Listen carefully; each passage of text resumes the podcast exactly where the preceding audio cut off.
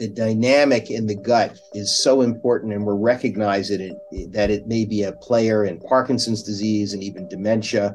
It's important for our patients to recognize that we carry around like a couple of pounds of bacteria in our gut. And those bacteria are doing, they can do good things and they can do bad things. Yeah. And yeah. it just depends on how we feed them. So, prebiotic foods, inulin, chicory, fiber are so important to feed the, the, those bacteria and encourage all these immunoregulatory substances that they make.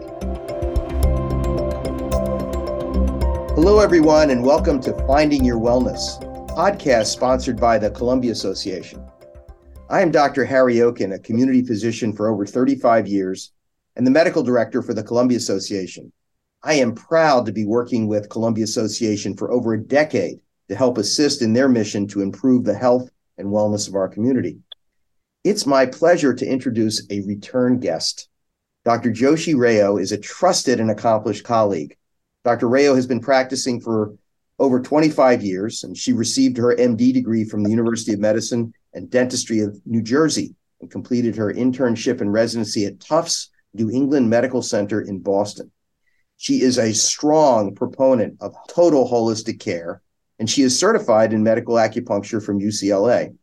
In addition, she has a master's degree in metabolic nutrition from the University of South Florida. Dr. Rao is board certified in internal medicine as well as anti aging medicine.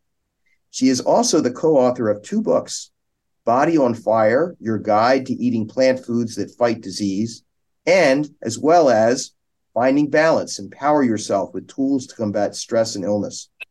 Today, we're going to talk about a host of vitamins and supplements. As we both know, this is big business.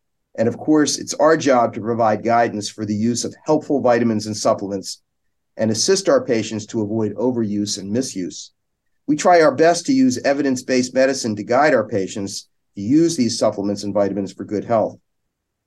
Vitamins and supplements are extremely popular option for consumers, and the use of this has rapidly grown over the last decade.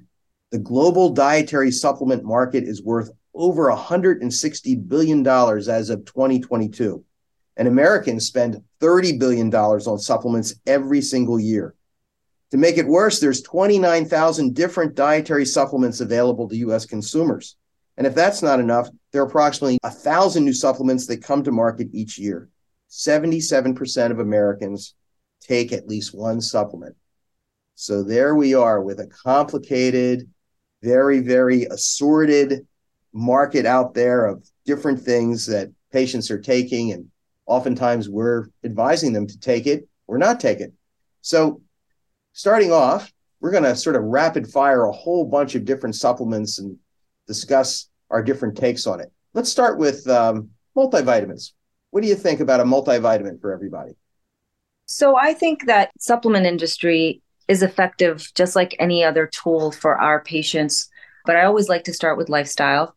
And so if the diet isn't optimal, and a lot of us don't eat optimally all the time, I think a supplementation of nutrients is very effective when your gut is healthy. So a lot of people are walking around with a bad gut. You can put all the supplements in you want, it's just not getting absorbed. So I always like to lean on nutrition first through food. However, multivitamins and certain nutrients like vitamin D and B vitamins, I think, are very, very helpful to bridge the gap so that people can actually get to the lifestyle choices because they're so tired and they're so sleep deprived. And so I use supplements as a bridge. And multivitamins, I feel, are very effective, especially if it's a good quality multivitamin. And I like to do it through whole foods if I can. In order to round out someone's diet to get the basic essential nutrients, for example, things like zinc, things like a low level of vitamin A or vitamin E or those antioxidants that if you're not eating perfectly, you may not be getting as much of. And we know in some of the literature for, say, Alzheimer's and cognitive dysfunction that multivitamin use has been helpful in some studies. So I am a proponent of a good quality multivitamin. I do like to use things that are products that are made from whole foods as much as possible with not too much sweeteners. And if I do have a sweetener in it, like with the whole food powder, I'd like to choose monk fruit or stevia versus something else artificial.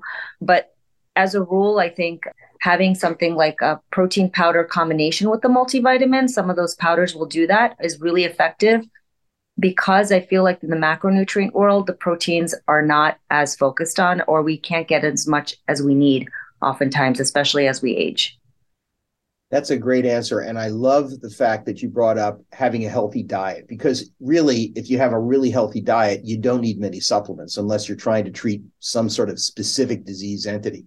I always say to my patients, are you getting five to seven servings of fresh fruits and vegetables a day? And it's the rare person that really is. And I target that. And that's where I think and recommend a multivitamin on a daily basis. And you know, for many, many years, the medical literature has said multivitamins are of no help. But as you referenced, there was recently a study that looked at 20 year data that showed people who took a multivitamin every day for many, many years had less dementia, less cardiovascular disease, less cancer, less likely to get diabetes. So I think your point is so well taken. You also mentioned about vitamin D3, a very important vitamin. I'd like to hear your comments about that. I just want to make one more comment about the actual issue for the multivitamin need. One thing I also have found, as you also know, is that the soil quality is going down. Our produce doesn't have as, as many nutrients as possible. So even if we were eating five to seven servings of the same food 10, 15 years ago, we're getting less nutrients today. And so that is a bigger challenge. So we have to kind of supplement, think about that in the multivitamin world as well. And also the issue about you know having other things managed. Like if your sleep quality is horrible you're not moving you're stressed out of your mind your nutrients and your absorption of foods are also not going to be as effective. So i do think that putting all this in context of lifestyle first including sleep and stress management and movement is really important. But getting back to vitamin d i think that there's two forms of vitamin d out there. There's a little bit of a confusion. We check one level in the blood. We tend to sub at least I tend to supplement with vitamin D3 more because I find it to be more effective. I find vitamin D to be very essential for most patients because it directly impacts the immune system. And for almost everything we have in medicine, specifically in internal medicine, almost everything has an itis component to it. So that inflammation component is directly targeted by vitamin D for most people. So I like the level to be about 50 to 80 for the vitamin D level, and that's my target level. So I don't feel like one size fits all. I monitor the levels. I tend to use prescription level D2 when it's super low, gets people's levels up. It's once a week, it's convenient. But then I switch them to D3 oftentimes because it's just more effective at maintaining. And that's what I found in my practice. You know, often people are worried about vitamin D toxicity. I have never seen that. It's hard to get toxic on vitamin D. Right. It's one of those foods that you just can't eat enough of. We can't right. get enough through light because of our latitude. Most people can't get enough through sun. And obviously, sun cancer is at risk. So we can't do, right. you know, so there's a lot of barriers to vitamin D, but we've found over and over again for neurological function, musculoskeletal function, bone density, cognitive function, and any inflammation in the body. I feel it's so essential to have a normal vitamin D. And you know, there were studies after studies that showed during the pandemic that if you had had normal or high vitamin D levels, your likelihood of being hospitalized for coronavirus was so much lower. And Absolutely. I think people forget, even physicians forget, vitamin D is a hormone. I mean, it's right. a pretty active, important vitamin. Yep. Let's go to turmeric or curcumin. Your thoughts about that? I love things that are food based. As an Indian physician, you know, we've cooked with turmeric my whole life, and it's been part of our our dietary makeup. So the fact that it had some great data on the COX2 inhibition pathways are amazing because it could replace some of those NSAID type of illnesses that we use uh, non-steroidals or we do use COX2 inhibitors for, which are for pain and inflammation. Again, another itis. So most illnesses have an itis component Curcumin is great for itis. I recommend it all the time, sometimes for pain, sometimes for cognitive function, sometimes for hormone balance. When it works, it works great. And if you can cook with it, a teaspoon a day, eat with it, that's great. If not, for therapeutic purposes, I've found the supplements are very helpful to kind of give people a standard dose on a daily basis to know if it's effective. I think the best way people see it is if their pain levels get better, joint pains, muscle pains, that kind of thing. But I think I use it sometimes just as a maintenance for people who are actively inflamed, as if their proteins elevated or they have a chronic inflammatory condition that would be helped by the curcumin. I think it's a great, safe compound. I take it myself. And I'm always trying to tell people that if they do take it, it should probably have black pepper in it to help raise levels. You agree with that, that's right? True. Absolutely. Yeah, that's true. All right, let's go to omega 3 fatty acids. What do you think?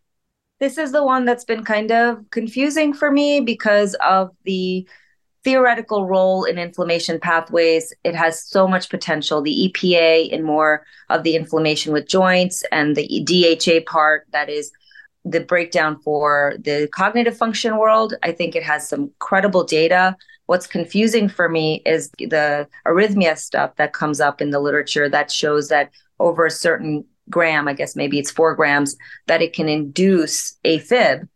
I've never seen it in fact, some of the literature says that it's protective for ventricular tachycardia. So I'm very confused about, you know, that dose, but I do tend to be cautious for people who have blood thinning issues, bruising issues. I tend to be a little cautious, especially if I'm using turmeric and omega 3s because they both thin out the blood a little bit. I am cautious in patients who have any cardiovascular issues, arrhythmia issues, if they're on thyroid support and they're working on a little bit high thyroid level or they're predisposed to atrial fibrillation. But in general, I think it's a great supplement and a nutrient. I check omega 3 indexes on my patients to find out if they're taking enough. Obviously, we start with foods, hemp seeds, flax seeds, chia seeds in the diet, walnuts, kale, avocados. It's just not enough for people because it's a supply and demand issue. If you're very, very inflamed, your demand for omega 3s goes up. So you may not be able to keep up with your demands just by food. So then the whole issue about whether it's fish or algae comes up. Again, we we look at levels to decide how much to do and for how long. But I also think that the fish oil from actual fish is much more efficient. You need a lot more with algae, and it takes a lot to get your levels up as opposed to omega 3s through fish oils itself. And if you're good taking a good quality fish oil, you don't have to worry about bioaccumulation of toxins and, and mercury. I agree with you. I think that the American diet is largely deficient in omega 3s. And just like you said, all those food sources are wonderful. Walnuts, getting nuts every day is just a smart thing. Just a handful of nuts, particularly uh, almonds and walnuts, makes so much sense. And you can get a lot of omega 3s just from that. Um, the first kickback I get from that statement from a lot of patients is, oh, but they have so many calories. But right. I think that they're effective nutrient calories that our body needs and will soak up like a sponge. I don't think it's the type that gets deposited into fat because it's being used effectively within our physiology. So I don't worry about the fat content for most people with nuts. It's a good fat too. All right, let's go on to another one. Vitamin K2. Thoughts? I think the biggest one for me for a game changer for bone density. You know, it has great data for lipid reduction and it has great data for bone density. And I added to most of my postmenopausal women patients. I probably should add it to the men too, in terms of just their age. But I feel like it's a key nutrient. A lot of my vitamin D that I prescribe does have the K2 in it because they go well together. But I think that it is it's an excellent nutrient. Another one that's very hard to get through plants or with our diets that are safe, right. that are not coated in saturated fats. So I recommend that routinely with my D. And uh, I think the dietary source is a fermented soybean called natto. Yes. Uh, or you can get it in some soft cheeses, which maybe we don't want people to do because of the high cholesterol and fat content of those soft cheeses. Coenzyme Q10.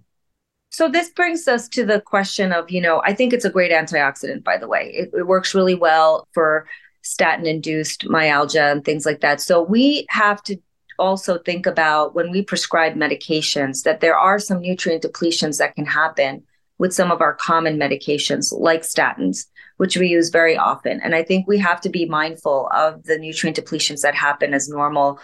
Physiology that because of taking that drug and coenzyme q10 i believe is one of those that can really help prevent the damage to maybe the musculoskeletal issues that can be caused by statin. So i routinely prescribe it for anyone who takes a statin routinely prescribe it to anyone who has any mild cognitive impairment. But I also have been checking levels in the blood. So, specific nutrients like this, if they're not on a drug that I know depletes it, I will wait for a nutrient test to help me guide in terms of the benefits and the risks of taking a supplement, right? Because it's overwhelming. You can take so many things, but right. at some point, your gut's not going to absorb everything. So, that's one that I, I also check nutrient status on to help me guide the therapy it's sort of my standard. Anybody on a statin should be on coenzyme Q10. I agree with you for that. And and the dose is probably between 100 and 200 milligrams a day. And I don't really focus on a particular brand. I think ubiquinol is another way to get CoQ10, which I believe is half the dose of the coenzyme Q10 in terms of efficacy. So for people who don't want to take high doses, I go from 100 to 300 milligrams, depending on the statin dose that they're on. I can also use ubiquinol at a lower dose. There was um, some data in the literature about ubiquinol versus ubiquinone, and that maybe as we aged, we lost the ability to convert ubiquinone to ubiquinol, the active ingredient. I, have only seen that cited once or twice. I, I, don't know if it's true or not. But again, anybody on statin in my practice, I'm always saying, hey, are you taking your coenzyme Q10? Yeah. All right. Let's talk about probiotics. Okay. Yeah. So probiotics also a great concept to come back to people's diet, right? So that's the first conversation is what are you eating? Fermented foods, what's your gut like?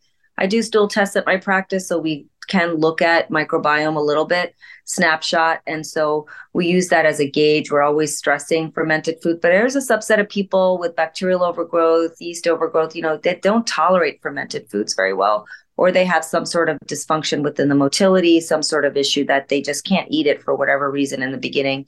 I like probiotics, I use them all the time. I think that there's a lot of variety, right? So there's so many different strains. We have 100 trillion colonies in our gut. You know, you take a probiotic with six different strains, it can't possibly be enough for you forever. So I tend to rotate probiotics, but most of the time, a new player that's come up that I've been really fascinated with is Akkermansia. It has a lot of literature on there. It comes from polyphenols, which are foods that we should be eating, but oftentimes not enough. And it, it has been a game changer for some of my patients with chronic irritable bowel type symptoms. When I find it low on the stool test, I've added it. I never used to before. The literature has come out on it a lot more recently. And it's been helping a lot of my patients kind of change that game. And it's, it's just one of those that I think has to be separated because it's not in those sep- those formulas that are combined. I also like a good yeast called Saccharomyces boulardii because it has a lot of potential for histamine foods. Like a lot of people have diarrhea and mast cell issues with their gut that can cause cramping and diarrhea, and that can be a histamine reaction. So Saccharomyces boulardii can be an antihistamine, but it also tends to, for some reason, stabilize the gut, give it some good qualities. And it definitely, for people on antibiotics, I put it on board to help prevent C. diff because there's literature to show that. But I have been converting more of my patients from probiotics to prebiotics because that way the prebiotics like chicory and inulin and all of those things that are in are in foods which can be taken as foods but these guys grow lots of colonies right so another concept that you know, to go along with what you were telling people to five to seven servings, I tell people to try to get 30 different fruits and vegetables a week. So in a given week, different colors, seeds count, herbs count, spices count. But that diversity can really grow on a prebiotic as opposed to taking a probiotic, which are already the same organisms all the time. I think the uh, the the the dynamic in the gut is so important, and we're recognizing it that it may be a player in Parkinson's disease and even dementia. It's important for our patients to recognize that we carry around like a couple of pounds of bacteria in our gut, and those bacteria are doing they can do good things and they can do bad things, yeah. and yeah. it just depends on how we feed them. So prebiotic foods, inulin, chicory, fiber are so important to feed the, the those bacteria and encourage all these immunoregulatory substances that they make. So that's an interesting thing. Just while we're talking about it, one supplement I've been interested in recently is called urolithin A. Do you, do you know much about that? I know a little bit about it. It comes from pomegranates. Right. Yeah, and I think it's a, in the anti-aging world, heart disease world. I think it's a player. I have not used it personally. I've not seen it used as well. I, I, I'm kind of new to it as a concept. Well, the reason why I bring it up is because some people, if they take in pomegranate, they have the right flora in their in their gut to actually break down the pre-substance to urolithin A and get the benefit. Otherwise, for most people to get the benefit of urolithin A, they need to uh, actually take it. And there's a few companies that make it. And what I've read about it has been really interesting in terms of aging. It tends to actually improve mitochondrial function. And maybe perhaps that's why some people who take it have more energy, they feel better. I'm really looking into that one. I think it's a very interesting anti-aging compound. Well, let's um let's talk a little bit about creatine. Do you use mm-hmm. creatine much? In my athletes, I have used it to help with their intensity of aerobic workout. I usually use it to about 20 grams pre workout to, to help increase their endurance, especially for the high intensity candidates. I think there's a little bit of abuse potential with it, especially in the younger age group. So I'm not recommending it all the time, but there is some role for it when you're talking about endurance. And there's been some discussion that it may be actually helpful for brain function. The other thing is, if you're taking creatine and you have blood work done, it can falsely rise your creatinine, which is a marker for kidney function. So it's uh, it's important if you're taking that to make sure your doctor knows about it. What do you think about glutathione?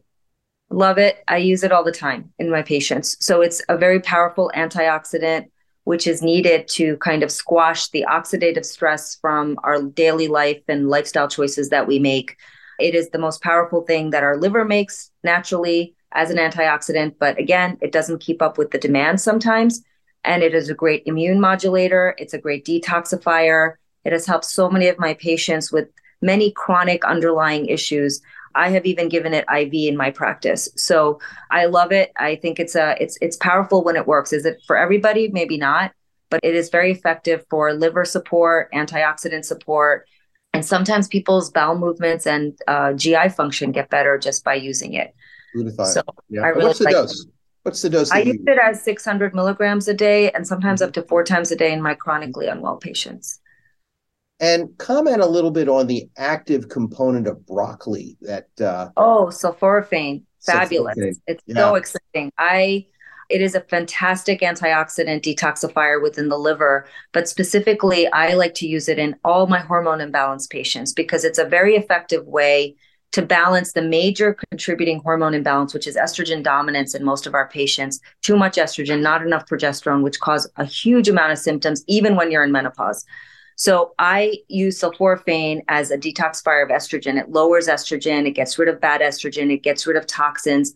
It's very powerful. It's in all cruciferous vegetables. Uh, broccoli sprouts are the highest content of sulforaphane that we know of. So sprouting is wonderful. Uh, but in general, uh, cruciferous vegetables is a fabulous thing for every woman to have, especially in menopause, as a cup a day in your diet all the time it's just so it's such a great thing. I don't normally like to supplement with it. I will if I have to, but there's so many great foods that have it, especially yeah. broccoli sprouts, that I would rather do it that way. Yeah, yeah. I, I think it's a I think it's a great supplement, uh, just as you said. Well, we could go on and on on this, couldn't we? Yeah, so many so supplements exciting. out there, and and they have such great potential for different things. The last one I wanted to end up on is bovine colostrum. Do you know much about that? Yeah, so I think the colostrum concept um, has an immune modulatory effect with um, IgA support within the gut. And I do find it very helpful for my patients who have inflammatory bowel disease, autoimmune issues, joint pains. I don't fully understand the mechanism of action with it, but I think it also has some sort of like calming action that helps with uh, just the digestive process in general. So I have patients who use it. I don't recommend it all the time, but I've just been kind of uh, surprised at how effective it is in terms of symptom relief. Yeah, I've had some experience with it and it's largely been good. There are no side effects to it. And I think one of the interesting things about it is that it has so many protective properties that, particularly if your patients are on non steroidal, non-steroidals, it, it has mucosal protective properties. So if you're taking daily aspirin, you're taking, you know, twice daily anti-inflammatories, it actually protects the gut. And then, of course, yeah, no, that's great. Um, it has a variety of, of immune function activities that probably decrease risk for traveler's diarrhea and a whole variety of different things. You can't absorb the antibody in it, but it can be in the lumen of your intestine and your small intestine and have some effect there. So yeah, I like I like selective use of that of that supplement. Well, this has been a terrific discussion, and obviously we've just we're, we we've just touched the very surface of this. Well, this has been a terrific discussion, Jyothi. It's it's been my pleasure to have you again as a guest, and I look forward to having you in the future because there's so much to talk about. And thanks to our audience for listening to the Columbia Association which sponsors our podcast. And um, you can listen to all of our podcasts from Finding Your Wellness by typing into your browser findingyourwellness.podbean.com or anywhere you listen to your podcasts. This is Dr. Harry Oken, again, for Finding Your Wellness. Thank you.